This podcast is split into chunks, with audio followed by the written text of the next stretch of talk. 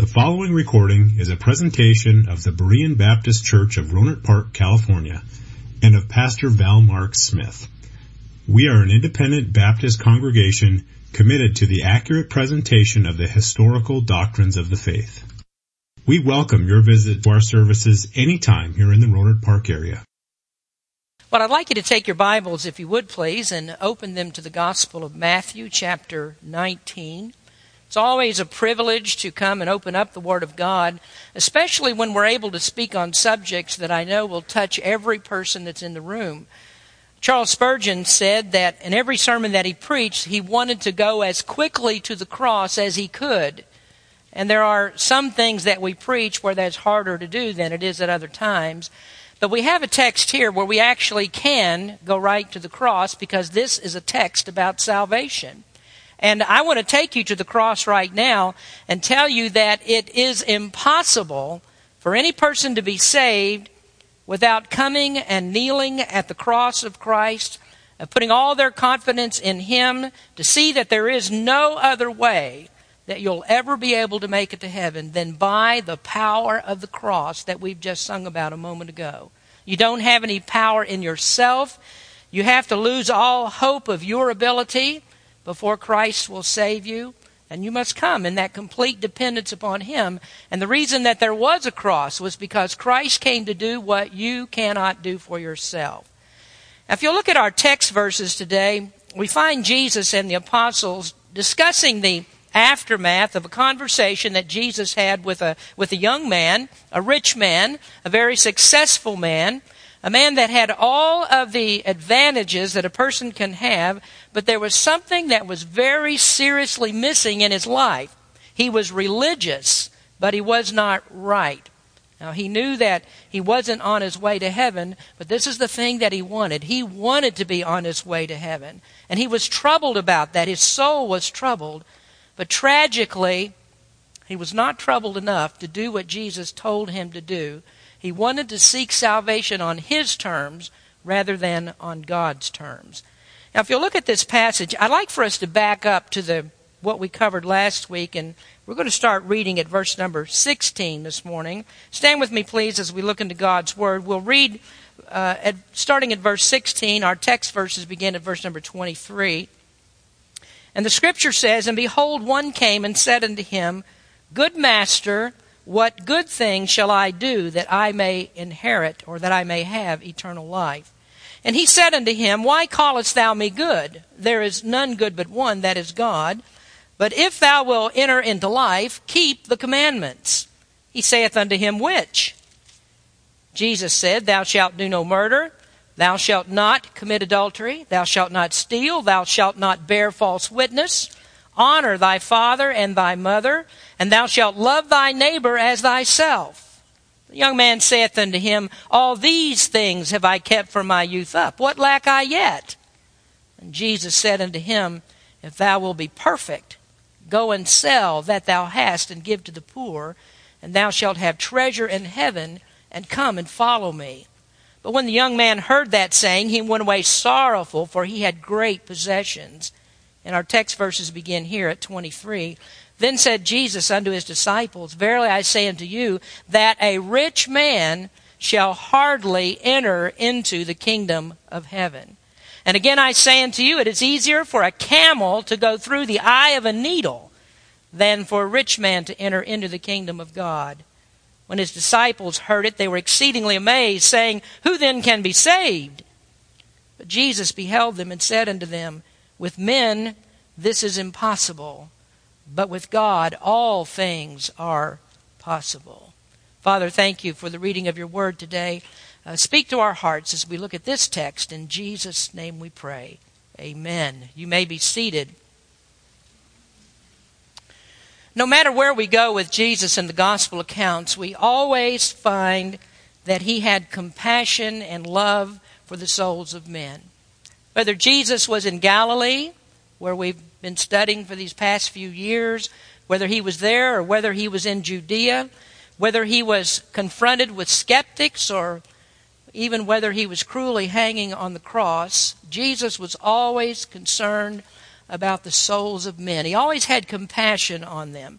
And For the most part, Jesus was rejected everywhere that he went. He brought great light to the Gentiles during that time that he preached in Galilee, but the people rejected him. Isaiah prophesied in Isaiah chapter 9, verse number 2 The people that walked in darkness have seen a great light. They that dwell in the land of the shadow of death, upon them the light hath shined. That same passage was repeated earlier in the book of Matthew in the fourth chapter when Jesus first went into Galilee.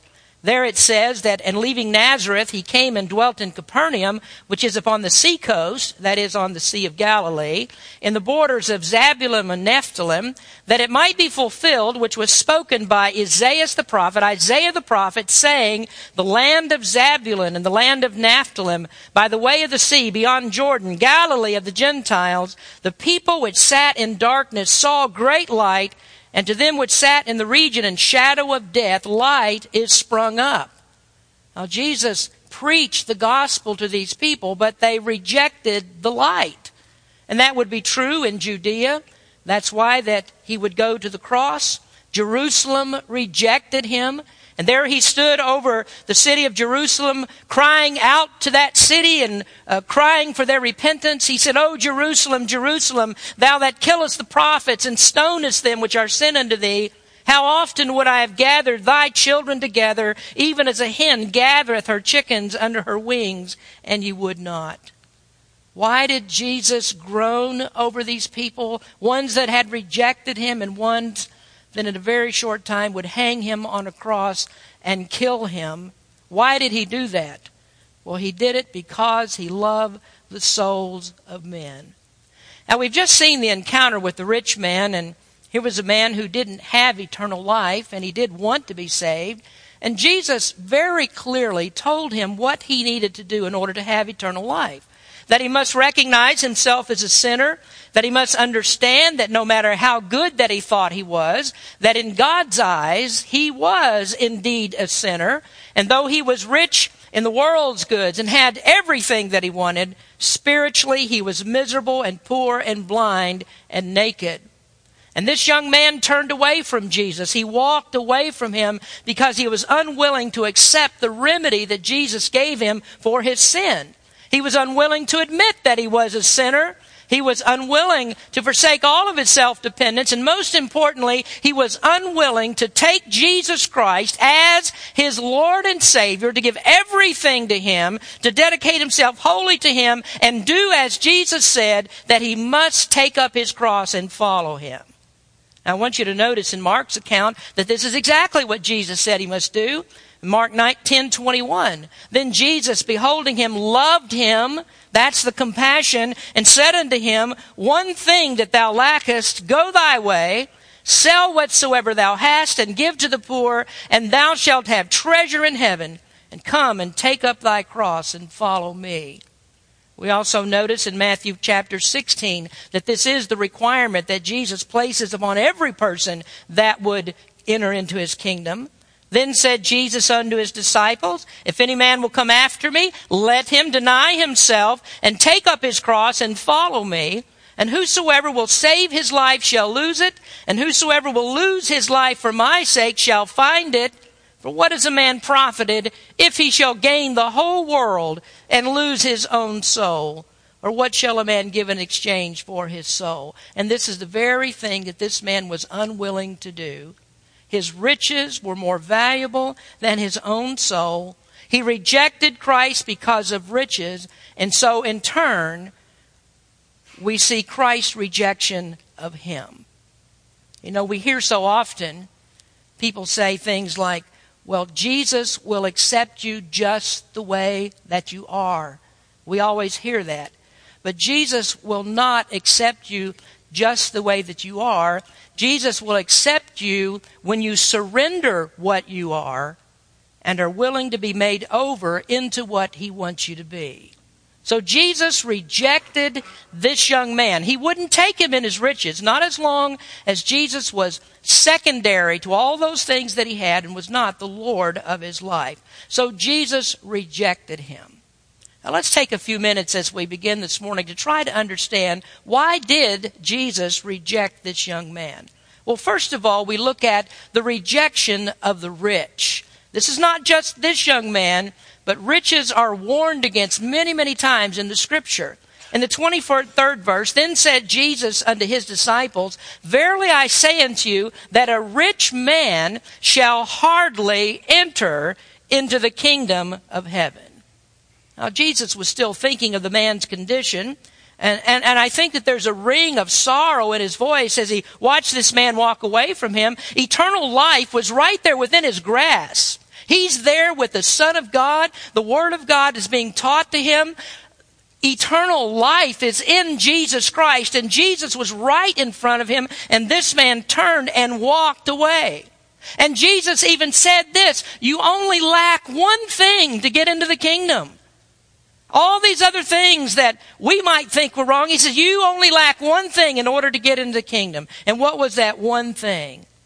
Well, it was actually a huge thing. It was the idolatry of his wealth. Instead of supreme love for God, he loved his wealth. And so Jesus said, A rich man shall hardly enter into the kingdom of heaven. What does that actually mean? When Jesus says, He shall hardly enter, well, the Greek word there is the word douskalos, and it means with difficulty. He says, with difficulty he shall enter the kingdom of heaven. That's a word that's used only three times in the New Testament. And all three times, it's in the retelling of this particular story. In just a moment, we're going to see just how difficult that it is for a rich man to get into heaven. Now, as a side note, you'll notice here that Jesus says kingdom of heaven. And then in verse number 24, he says the kingdom of God. And that shows that kingdom of heaven and kingdom of God are interchangeable terms. And when we get down to verse number 25, we see the meaning of both of these terms within the context. The disciples ask, Who then can be saved? And this shows us that entrance into the kingdom of heaven, entrance into the kingdom of God is the same thing as salvation. And so, used in this context, these are equivalent terms to salvation. And so, what Jesus said, it is with great difficulty that a rich man can be saved. Now, folks, that ought to make us perk up a little bit. It ought to make us start thinking, why is it so difficult for a rich man to be saved? What the Word of God is telling us is that riches, a person's material gains, can actually be a barrier to getting into the kingdom of God, or in other words, a barrier to be saved. Now, as we look at this remarkable statement that Jesus gave, what are the reasons that there is such difficulty? Why does God reject the rich? Well, first of all, we see that the rich are satisfied. The rich believe they already have all they need. Now, those of you that have attended outreach training, you may remember the man who received a call from his friend. His friend had just become a Christian. And for those of you that didn't attend, I'll tell you the story. But there was a man that was rich. He was living a very comfortable life. And he received a call from his friend that had just been saved. And this friend was very eager to share his faith with him. And that's a commendable thing to do. When you get saved, that's what you really ought to do. You ought to have a desire to share your faith with other people, tell them what Christ has done for you. Well, this man wanted to share his faith with his rich friend, but the only problem was he, he wasn't prepared to share his faith in the right way. So he called his rich friend to tell him how great that he felt since he had come to know Christ. He told him about the inner peace that he had. He told him about the happiness he had and how fulfilled that he was. But the message that he gave his rich friend fell on deaf ears, and that's because his rich friend felt the same things. He was well satisfied with his life. He felt very fulfilled. He felt good. His life was great. He had a big house. He had a nice car. He had a pool. He had his nanny. He had his stocks and his bank accounts. Here was a man that was living life to the full. So what did he need that he didn't have? You see, the rich are very satisfied with their lives. They have all that they need as far as the world is concerned. So you're not going to reach that kind of person with an appeal to happiness. And that's why Jesus talked to him about the law rather than about happiness. If Jesus had said to the man, You know something? If you will come and follow me, I can make you happy. If you will just take your cross and follow me, I'll give you inner peace. But there is no appeal here to happiness because following Christ and being ridiculed as a, as a nutcase religious fanatic, that's not the rich man's idea of happiness. So if Jesus said, I'll give you happiness, that man would have turned away and uh, walked away immediately. He's already happy with what he has. He doesn't need any more contentment on a worldly level. So Jesus didn't approach him with that. He approached him with God's law to show him just how miserable that he was, that he was actually an offender against God, that he didn't have what it takes to get into the kingdom of God. And this rich man just proved that he was satisfied because he chose his riches over Jesus. His riches made him happier than eternal life. And so he was sad when Jesus told him that he had to give all of that away, give up all that he had, and come and follow him. Now, what is another reason that the rich are rejected by God and it's hard for them to get eternal life? It's because the rich are secure. It's difficult, difficult for the rich to enter heaven because they're secure. They're self dependent. They don't really want for anything. They have all their own resources. And so there's no point in them turning to God. What can God provide them that they don't already have? And we see a classic example of this in the book of Revelation. There was one of the seven churches that Jesus spoke to. Uh, John wrote all of this down, and there were some letters that were sent out on a circuitous route to seven churches of Asia. And there was one particular church called the Church of Laodicea. And you may remember that church because that's the one that was called the lukewarm church, or the one that was the sickening church. This is the one that Jesus said, I will spew you out of my mouth.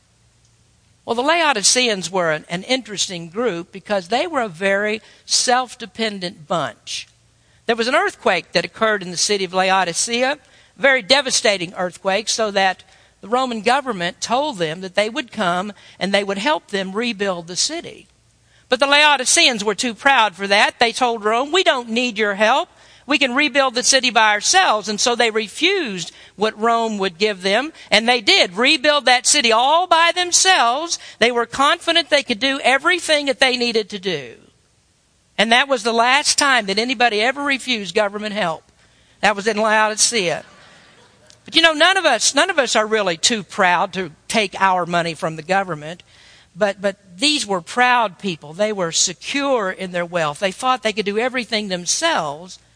And this was really the great problem with their riches and the rich in general. The rich will not come because they're already secure, they're already self reliant. Now, self reliance uh, is, is just like that city in, in, in Laodicea. The rich become prideful. Someone has said that riches feed the big eye, that riches stroke the ego, and the rich do become very prideful. Why is it so hard for the rich to get into heaven? Well, could it be that because God says that He resists the proud and gives grace to the humble? God resists the proud, gives grace to the humble. Now, when Jesus soul winning presentation to this young man, he, he never even got to grace because he never got that man's pride out of the way. He would not admit that he was a sinner and he would not accept the lordship of Christ. Jesus said, Sell all you have and follow me. But he wouldn't because his riches were his God. Listen to how that God warned his people about the deception of riches. You know, after Israel had seen the mighty works of God and leading them out of Egypt, how Moses parted the Red Sea, and how there was water that came out of the rock, and how there was manna that came down from heaven, and how he made the bitter waters of Marah sweet. So many miracles that God did. And this is what he warned them about. He said, And when thy herds and thy flocks multiply, and thy silver and thy gold is multiplied, and all that thou hast is multiplied, then thy heart be lifted up, and thou forget the Lord thy God, which brought thee forth out of the land of Egypt from the house of bondage. Now, that's the temptation of riches. Uh, when we get those, we seem to forget about God, that we even need God. And he goes on and he says, But thou shalt remember the Lord thy God, for it is he that giveth thee power to get wealth, that he may establish his covenant, which he sware unto thy fathers as it is this day.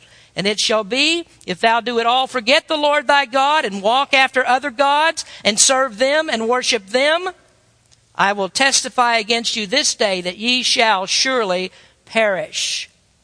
And this is exactly the rich man's folly. He was an Israelite, he was a Jew, he was in the chosen nation, but he chose to follow another God.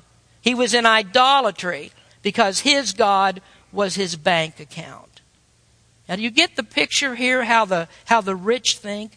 Most of them are prideful, they are arrogant, they are self sufficient, they love the things that they've gathered to themselves.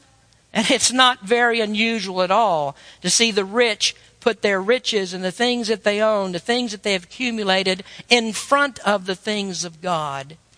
And that's why we never see too many rich people that come to our services on Sundays or Sunday nights and other times of the week because they have so many other things to do, so many other things that occupy them. They're so busy with what they have that they have no time to worship God. Now, here is the problem is that a rich person has in him the pride of life. And the Bible says that God does not does not let people have that pride of life and be His. John says, Let not the world, neither love not the world, neither the things that are in the world. If any man love the world, the love of the Father is not in him. For all that is in the world, the lust of the flesh and the lust of the eyes and the pride of life is not of the Father, but is of the world. So there you can put it simply. The problem is those that are rich do not have the love of the Father in them because they're filled with the pride of life. And folks, it is impossible to be saved if you don't have the love of the Father in you. This is what God does. He resists the proud and gives grace to the humble. Now we'll notice here in the next part how that Jesus defines these words, how hardly. And he gives a, a brilliant illustration, just a, just a visual mind picture that just opens this things up, things up to help us to understand how hard is it for a rich man to get, get into heaven. We look at next the, the illustration of impossibility. Jesus knows how to get his point across. I mean, he develops mental images. So, what is meant by this word, douskalos? How hardly? Well, it means impossible. It means it cannot happen. Verse 24, and again I say unto you, it is easier for a camel to go through the eye of a needle than for a rich man to enter into the kingdom of God. How many of you have trouble with Bible interpretation? I mean, don't we all struggle from time to time when we read the Bible trying to understand what it actually means? I mean, we all have that problem. So we have our commentaries and we have um, our dictionaries, and hopefully you have a preacher that'll help you to understand what the Word of God means. Well, what does this mean? Jesus sets up a, an illustration of impossibility. It seems to be very easy to interpret, even though there are people that read this scripture and they cloud the interpretation with some other type of meaning. They try to figure out a way to get around Jesus' statement. They try to get a rich man into heaven, and so they're going to figure out why, how that Jesus, what Jesus said is not really what Jesus meant. And so they manipulate the scriptures. There is an obvious meaning here, but let me show you for just a few minutes how that people try to get around the obvious. Now, the first thing that you should know about this illustration that Jesus gave is that a camel is really a camel. He's talking about a camel, and a camel is an animal. Now, a camel in this passage is one of those big, ugly, humpback things that you see people riding around on in the desert. Now, uh, well, show us a picture. There's a picture of one of our close friends that we met on the on the Mount of Olives. Sorry, it's a little fuzzy too, but the next one I really like because this camel is about to give Gary a kiss. they they became great friends. I understand that they write each other about twice a month. Um, long distance relationships are hard, though. But that, that's, a, that's a camel. And this is exactly what Jesus is talking about when he gives the illustration. The camel is a camel. But there are some people that say that what happened here is a scribe messed up. That he didn't really intend to write camel, but instead of camel, he meant a rope. You say, well, how can you get that mixed up? Well, it's because in the Greek language, the difference between camel and rope is just two letters. You switch an I for an E. Camelos means camel, and camelos means rope. And so they say, well, there's some scribe that just messed that up. He wrote down the wrong word. And so Jesus meant that it's easier for a rope to go through the eye of a needle. Does that help us a whole lot? Does, does that help? You know, I've watched my wife try to thread a needle with a tiny piece of thread and she can barely see that thread and barely see the hole that's in the needle. And so she gets it up there and she looks at it and misses and misses. And she goes, licks the end of that thing, uh, that thread, and try to stick it in there and can't get it in there. And finally, she just said, "If you want this button sewed on your shirt, do it yourself." But she can't. She can't get that in there. Well, can you imagine if she had to put a rope through the eye of a needle? I wouldn't want to be around if she had to do that. No, he's not talking about a rope here. That doesn't help it, help us at all. What we don't want to do is change the Word of God and try to get things and, and, and do something else with it. You just mess things up when you do that. And also, a camel here is not a cigarette because you can't get a cigarette through the eye of a needle either. That's not what Jesus is talking about. So some people will say, well, camel, that's the wrong thing. That's not exactly what Jesus meant. Well, there are others that say, well, when he talks about a needle's eye, that he's really speaking here about a gate. But a needle's eye is not a gate. And most of you have probably heard this one before. Uh, this is uh, really popular with preachers. I was listening to a good Baptist preacher not long ago, and he made this mistake. Uh, he was trying to get a rich man into heaven, so he went along with this old fable that says that there was a gate in the wall of ancient cities that was called a needle's eye. And the story goes that at night they would close the city up and you couldn't get through the main gates. That was to keep the enemy out. And so they had a little small gate that you could just barely go through. A man could just barely get through it to get into the city, and they called that a needle's eye. So if you wanted to get your camel through the needle's eye or the needle's gate, this is what you had to do. You had to get your camel to, where's the next one? You had to get the camel to kneel down. Now that's a camel in Jericho right there. And so you have to get the camel to kneel down and you take all the stuff off and you push and you tug and you pull and you rub all the hide off of that camel and you're able finally just to shove him through the wall and get him in there. Well, that sounds good. It sounds like, well, maybe that's what Jesus is talking about. It makes a good preaching point. And this is what preachers do. They say if a rich man's going to get into heaven, what does he need to do? Well, he needs to release all of his burdens. He's got to take all of his riches off of him, and then he'll he'll barely make it in there. But it's possible. It can be done. The riches are his burden. Well, that's all nice and neat, but there was no gate that was called a needle's eye. And even if there was, when Luke tells this very same story, when he says the eye of a needle, you know the word that he used? Luke was a physician, and the word that he used was a surgical needle. Folks, I do not want a surgeon pushing a needle through me that's big enough to get a camel through. That's not going to happen. No, a needle is exactly what you think it is. The text doesn't say a needle gate, it says a needle, and Jesus used this to illustrate impossibility. And the disciples' shock at the statement proves that they understood what he was saying. They didn't say, well, yeah, we understand. We do understand what you're saying. It's really, really hard, but it can be done.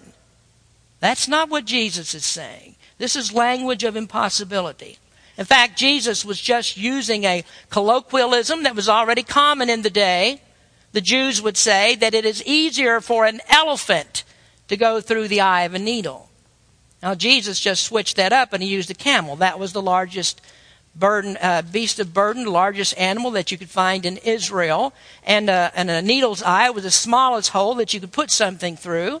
And so to illustrate that impossibility, he uses the camel and an ordinary needle just like you think about it. So what's the point he's trying to get across? It can't be done. Camels cannot go through the eye of a needle, and I can promise you that a rich man's not going to try anything that hard anyway. He's not going to spend any energy on that. And then there are others who'd say, well, you know, there is a way that you can get a camel through the eye of a needle. You just grind him up and you liquefy him and you pour him through the eye of a needle. And I just have to go over and sit down and say, well, does Bible interpretation have to be this hard? I mean, goodness sake. I mean, if I got to figure out all that stuff, how am I ever going to find time what the Bible's talking about? Oh, that stuff is ridiculous. I mean, Jesus is talking here about a real camel. He's talking about a real needle's eye. And the point is, it is impossible for a rich man to get into heaven. Now, notice thirdly, the alarm of the apostles. When his disciples heard it, they were exceedingly amazed, saying, Who then can be saved? They were exceedingly amazed. And the language that we have here is they're totally bewildered. They're stunned by the analogy that he gave. How can this be?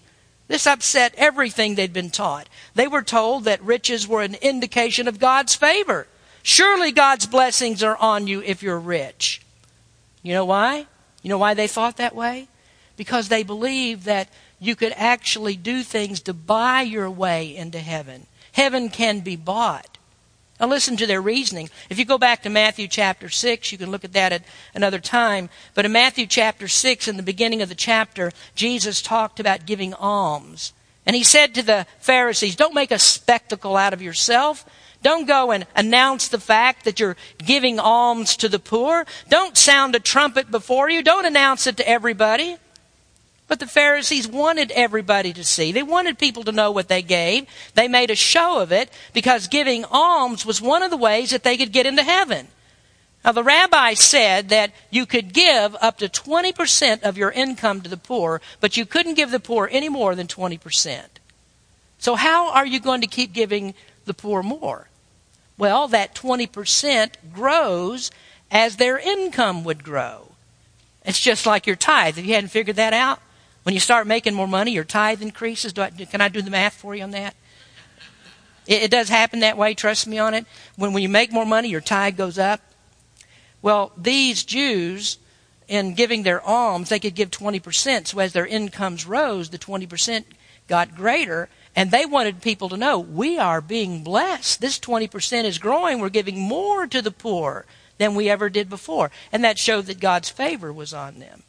Now, you see what happens when you start to twist salvation into work salvation? Uh, you, you figure out bigger and better ways to get into heaven. And so when Jesus said it is impossible for the rich to get into heaven, it blew their minds. It upset everything that they've been taught. If the rich cannot get into heaven in their thinking, how can the poor get there? If the rich can't get there, then who can be saved?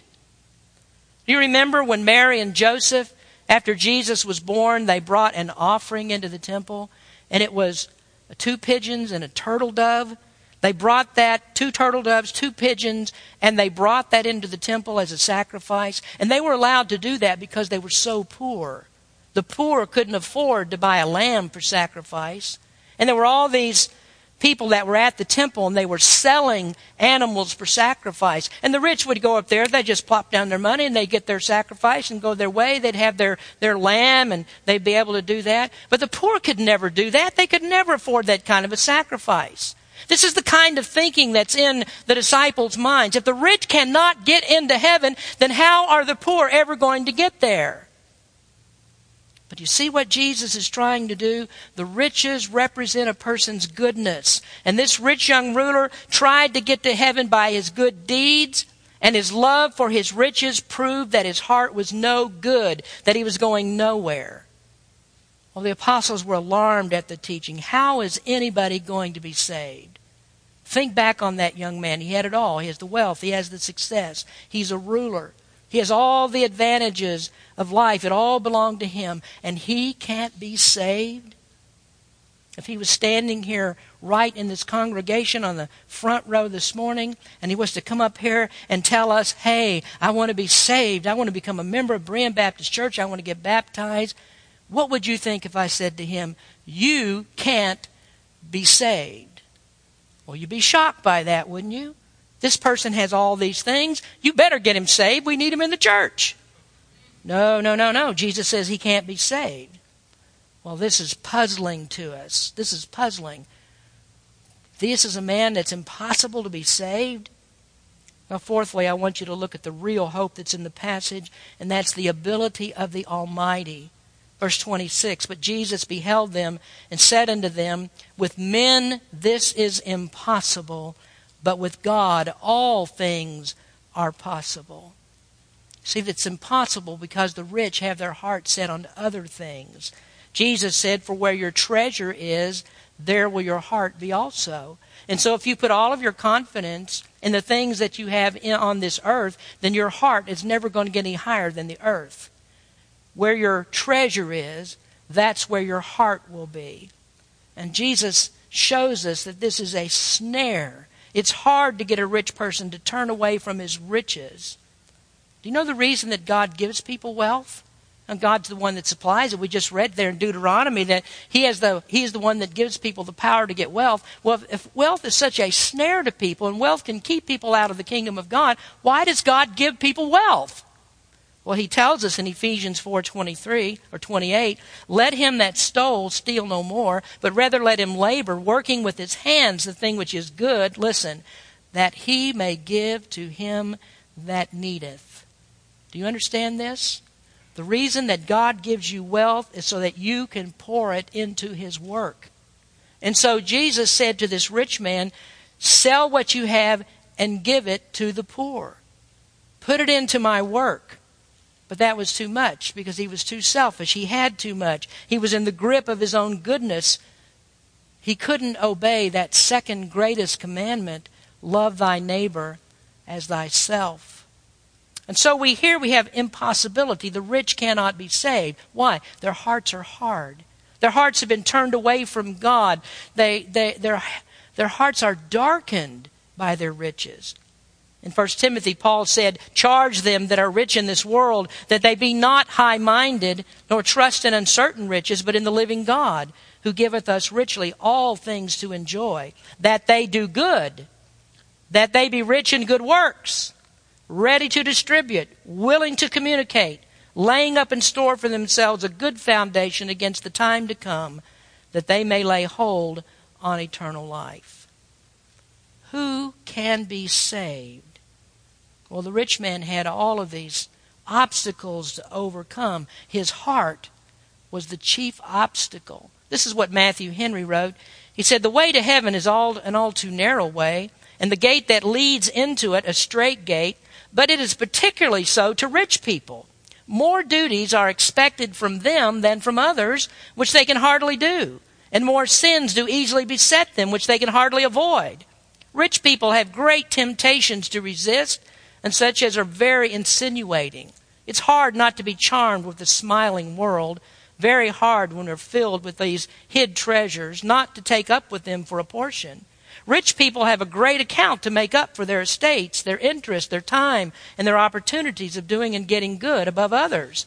It must be a great measure of divine grace that will enable a man to break through these difficulties.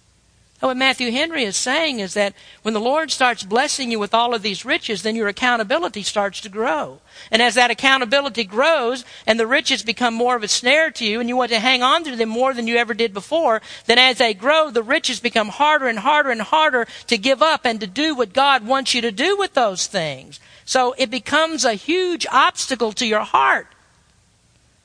Well, here is the problem with this. Who is able to turn his heart to God. You can't do it. You, you can't overcome the obstacles of a depraved heart. Jesus said that salvation is impossible for anyone but God. And you see what he means here? He means that salvation at the start, salvation in the middle, and salvation at the end is all of God. You don't have any part in this. Salvation at the very start is impossible because your heart is depraved. Your heart is against God. Your will is depraved. The Bible says that everything that you think, everything that you imagine is against God. And in that condition, you have no ability to turn to Him. You cannot repent and you cannot have faith. It is not in your power to do that because you are spiritually dead. And so, do you know what the Bible teaches? Repentance has to be given to you, faith must be given to you. And it does say that repentance and faith are gifts from God. John wrote, But as many as received him, to them gave he power to become the sons of God, even to them that believe on his name, listen, which were born not of the blood, nor of the will of the flesh, nor the will of man, but of God. Jesus said you have to be born again to see the kingdom of God. Anybody here give themselves physical birth? Then much less can you give yourself spiritual birth. That is a gift of God. God has to do this. So salvation at the beginning is impossible. Did you know salvation in the middle is impossible? Once you have been saved, how are you going to stay saved? You're still a sinner, aren't you? How will you stay saved? Well, the Word of God says, Peter wrote, who are kept by the power of God through faith unto salvation, ready to be revealed at the last time. The power of God keeps you saved. And then salvation at the end is all of God. Let me ask you, how are you going to get your spirit to heaven? You die, how are you going to get your spirit to heaven? How are you going to get your body resurrected from the grave? Can you do that? Well, no, you can't do that. The Word of God says that we're going to be resurrected by the same power that raised up Jesus Christ. So at the beginning, in the middle, at the end, we all need the power of God. And so you look at this with all these powers of evil that are against you, a heart that trusts itself rather than God, then how will you be saved? Can the rich be saved? Now they've got more obstacles than the normal person has. They have more temptations than the normal person has. They have this snare of money that's holding them back. How are they ever going to be saved? You know, I'd love to take some time to talk to you about the word of faith preachers that are preaching this all the time. When they're saying, get money, get money, get money, get all the wealth you can. Uh, God wants you to be wealthy. God wants you to drag all that you can to yourself. I'd love to talk about them. Maybe we'll do that next time. How is a person going to get things right in order that he might go to heaven? With all these strong influences that are against him, how will he ever come to Christ? Can he do that? J.C. Ryle thought so. J.C. Ryle was that English churchman from the 19th century. And I think that every person can find some hope in his insight. He said, God is the one that disposes the heart. Listen to what he wrote. The Holy Spirit can incline even the richest of men to seek treasure in heaven. He can dispose even kings to cast their crowns at the feet of Jesus and count all things but loss for the sake of the kingdom of God. Proof upon proof of this is given to us in the Bible.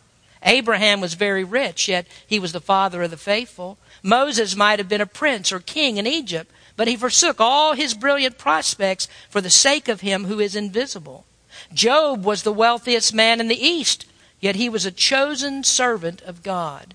David, Jehoshaphat, Josiah, Hezekiah were all wealthy monarchs, but they loved God's favor more than their earthly greatness.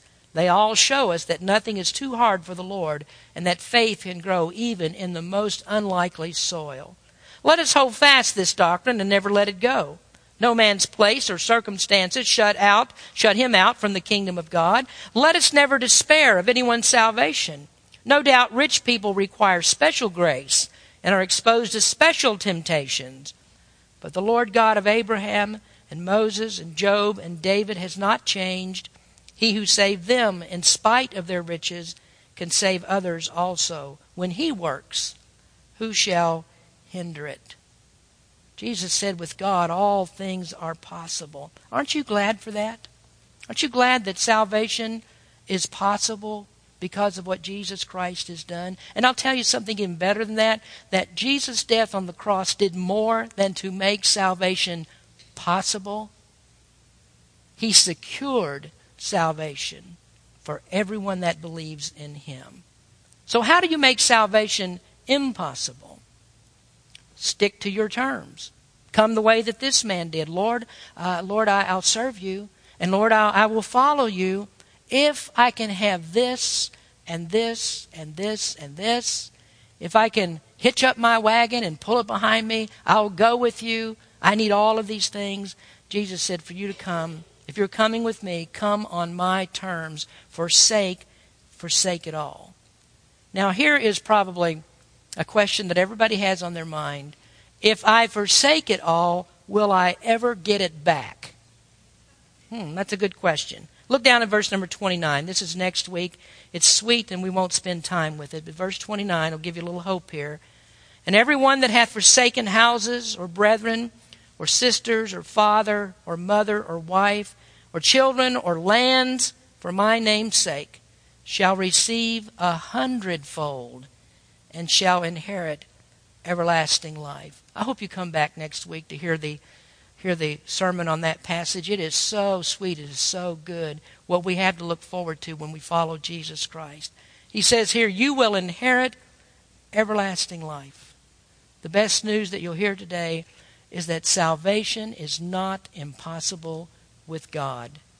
It is totally impossible with you, but it is not impossible with God. Let's pray. Heavenly Father, thank you for your word and for Jesus Christ who came into this world to die for our sins, to enable us to have salvation, eternal life in heaven with you. Lord, I pray that you'd speak to the hearts of people today. If there's anyone here that has focused on who they are, what they are, things that they have, and this is all they ever think about, and never give their time to you, they have so many things that drag them out of your service, so many things that they have to do besides worship you. Help them to understand it has to be turned around. That we were created to worship you, and you give us the capacity to do it. Lord, I just ask that you'd speak to Christians' hearts, draw them closer to you. And if there is someone here who doesn't yet know you as Savior, that you would open up their heart. The power of the Holy Spirit would just break that stubborn heart and cause them to say, Jesus, I need you. I surrender all to you. Take me and make me what you'd have me to be. Speak to us today. In Jesus' name we pray. Amen. Thank you for listening to this presentation of the Berean Baptist Church of Rohnert Park, California. If you would like further information about our church, please feel free to call us at area code 707-584-7275 or write to us at Berean Baptist Church, 6298 Country Club Drive, Rohnert Park, California, 94928. Additionally, you may visit us on the World Wide Web at www.bbaptist.org.